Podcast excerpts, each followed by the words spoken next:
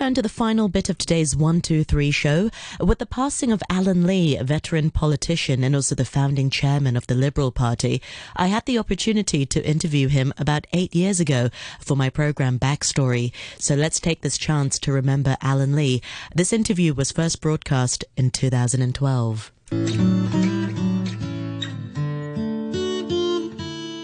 Many of us know Allen Lee as a veteran politician and successful businessman, but he tells me that his independence came from a very early age, as his family kind of shipped him away.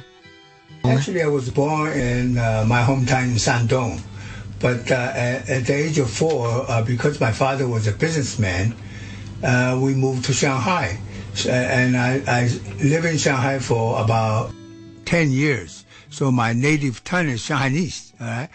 And uh, in 1948, uh, when I was a very young child uh, with my brother and sister, uh, suddenly my father disappeared. Uh, actually, uh, as you know, that that's a civil war time, and he just was very, very worried because he's a businessman, and he, without saying anything to anybody, left for Hong Kong. And then when when the communists took over he thought Hong Kong uh, uh, is not far enough, so he went to the United States. He had always been uh, a, a, businessman, and uh, so uh, my my my younger days is I came from Shanghai to uh, Hong Kong alone at in 1954. How old were you then? 14. I was 14. My my fa- my mother gave me a train ticket and said, "You go to Guangzhou and go to a restaurant and get a get a." a ticket for the boat that the restaurant owner will give you, and uh, then you go to Macau and you wait there. So once you left China, uh, she said, don't call, don't send me letters, don't do anything. Just, just there's somebody taking care of of me. Well, actually, I. Uh, I don't have too many people taking care of me what? at 14. yeah. yeah I, I, I, went to Macau and stayed six months in Macau uh, before finally uh, uh, Portuguese uh, merchant ship came and I was sneaking to Hong Kong on that ship. Illegally. Illegally. But no, at that time there's a touch base policy. Mm-hmm. Once you get to Hong Kong, you could go to the immigration and get your uh, yellow, uh, big yellow uh, form, uh, which you're a Hong Kong resident already. So Just I, like so, that. I, so I have my distant uncle uh, pick me up because I have no home. So he he uh, he put me in a boarding school, you know, in Clearwater Bay called Samuel Middle School. I spent three years there. You know, everybody goes home uh, uh, and weekends, uh, but me. I have no home to go. So, mm-hmm. so I, I feel, you know, my uh, my early years of uh, of all the things I gotta thank my mother. Uh, she has the vision, and so finally in 1957, my mother suddenly show up with my brother and sister, and because then he told the government of Shanghai that I was missing, and that's why uh, you know, uh, he he said, "Don't write me, don't write to me, don't talk to me, don't do anything. Just stay there and wait." and then your mother and your brother they came to Hong yeah, Kong. Yeah, brother and sister As came to Hong Kong. We live in North Point because at the time a lot of Chinese was living mm-hmm. in, in, North Point. I went to school in a Chinese high school, obviously. Uh, then I transferred to Puying Middle School, uh, which is in Saying Point. So later on, my my dad insists that I go to school uh, in the United States. Actually, I was accepted by Taiwan University. I was going to say, when did you then see your dad after he took well, off? I, I, I see him very, you know, not very often because he was a businessman. In fact, his his address I still remember is is number five Wall Street, and uh, I never went to visit him. Uh, he when I went to school uh, in Ann Arbor, Michigan, and uh, he came only once.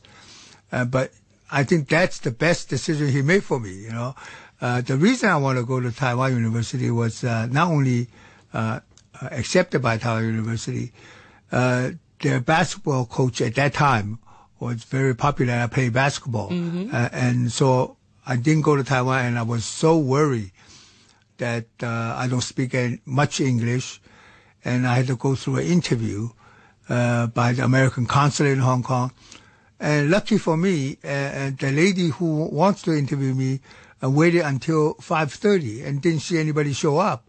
And I was waiting there. She said, who are you? I said, I'm an African. Uh, well, some kind of things like that.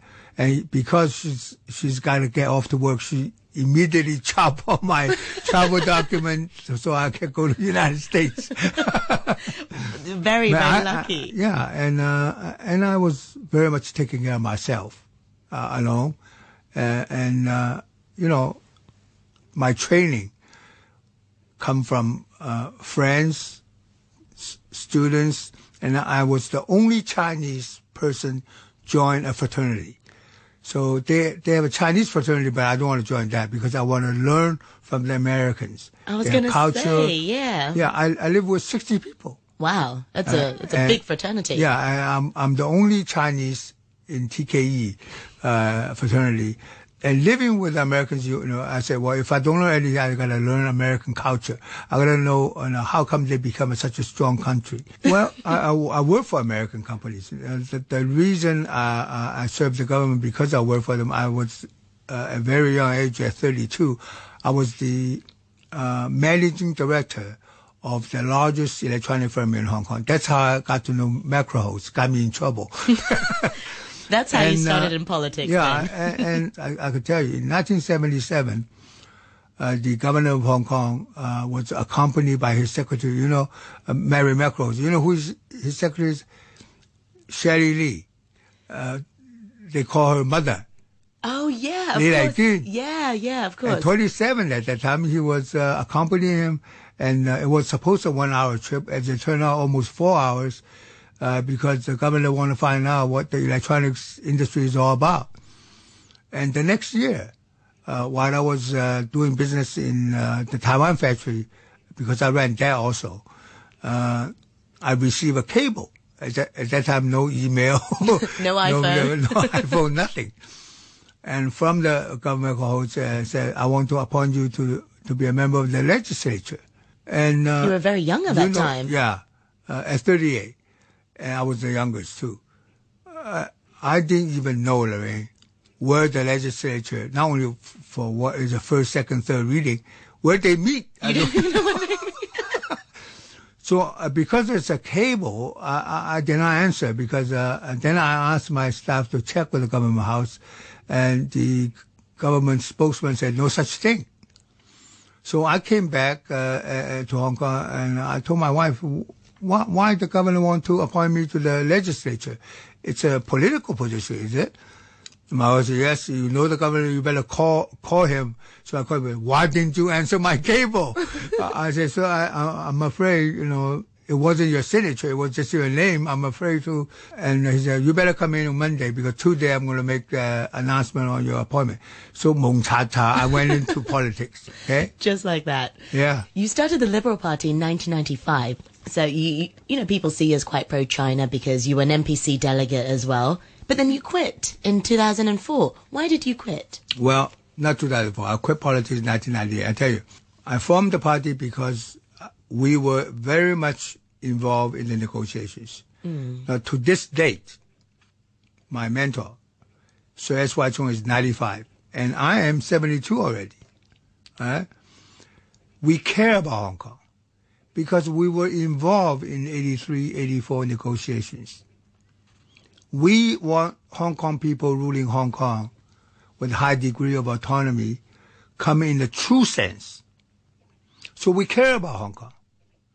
You know, another thing is funny. When I was on Exco, I do not hold a British passport. Yeah, you didn't. I didn't. I was trained on my green document as a certificate of identity because I, I always thought I'm a Chinese. Anyway, I refused to hold a British passport. I fought for 50,000 families, that is, for, uh, for a British passport, but uh, you didn't get one yourself. I don't want one because at the time it was way early. It was during, it was during the negotiations. Uh, so LU came down to the uh, Exco and Legco and told us we all have a number. Just go to Jeaffreson, who is the security uh, secretary, uh, to get that number, uh, and you could have a passport, British British passport, anytime. Well, there are only two people at the time didn't get it. Uh, I only learned it in recent years. So S.Y. Chung was born in Hong Kong. He never held a British British passport. And I'm the one just don't want to be the British. The most difficult decision I made, I had to make, I had to stand by my principle was whenever you offer me the position of the executive council, he handed over a passport to me, said, uh, you know, we never have any, well, BNO is okay, BDTC is okay, uh, Hong Kong, but it's not okay for a CI holder. Mm. So I said, I, I don't want the job. You just said flat so, out. Yeah, so he, he finally confirmed with uh, the British government as long as uh, I could swear allegiance to the Queen. I said, that's all right because I did that before, uh, uh you know, in 1978 when you swear in in legislature. Mm. Right? And to serve a colony, uh, to pledge allegiance to the Queen, that's okay with me. But holding a passport is a change of nationality. But while former party is a party in power, so I told uh, Jasper Tsang and uh, Martin Lee, the Liberal Party is the first organization named a party. It's the first party. First party. Oh, so yeah. followed by the Democratic Party, the Democratic Party uh, followed by DAB, etc. Okay. Anyway, at the time, we all agree it should be party politics. So, as a founding chairman in '95, I I could have get the seat as Raymond Wong, uh, People Power these days. Uh, mm-hmm. Say, hey, you don't need to uh, go after the uh, direct election.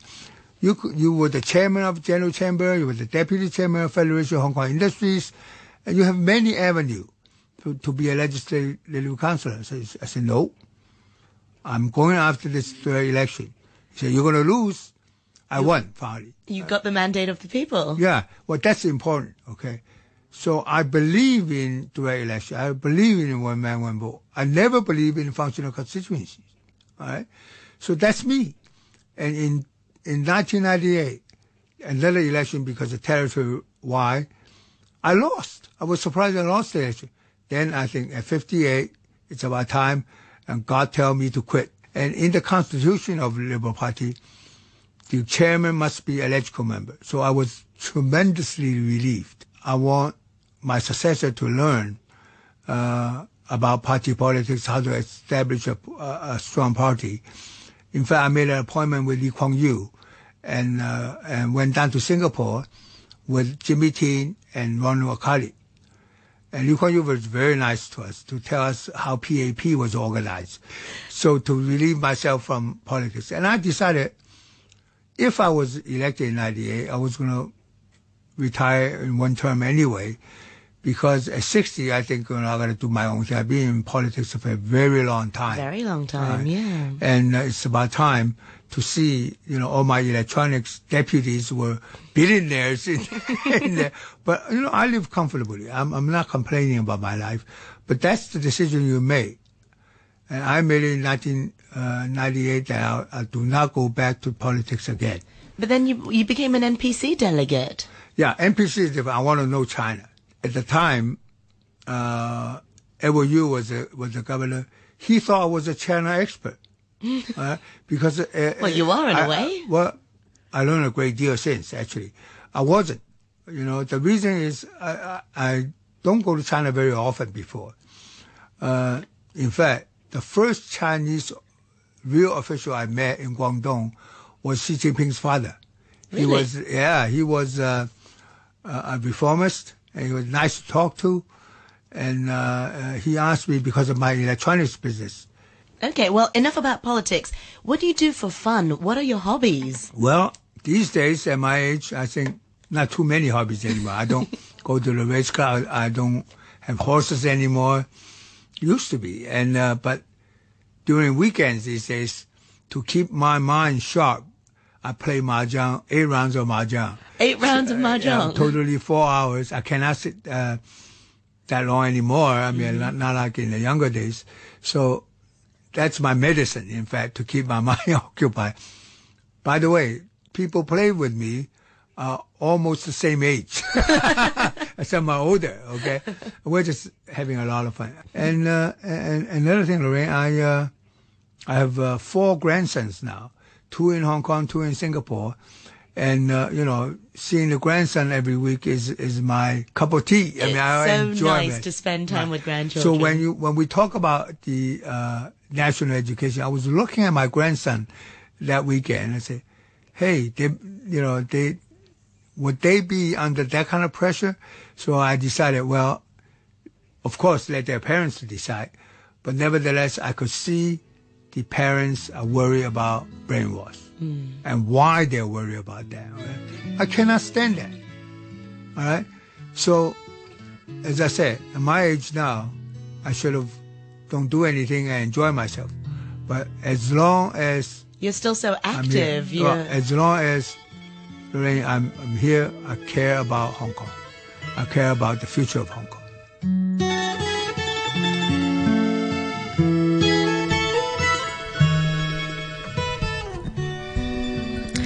And that was veteran legislator Allen Lee Pang Fei, who died on Friday at the age of 80, uh, talking to me back in 2012 in an episode of Backstory. Um, he was really, really lovely. I can just remember really nervously going to our studio uh, in uh, Admiralty, and, and he was very relaxed and just sort of said, What do you want to talk about? Um, and just sort of said, We want to talk about you.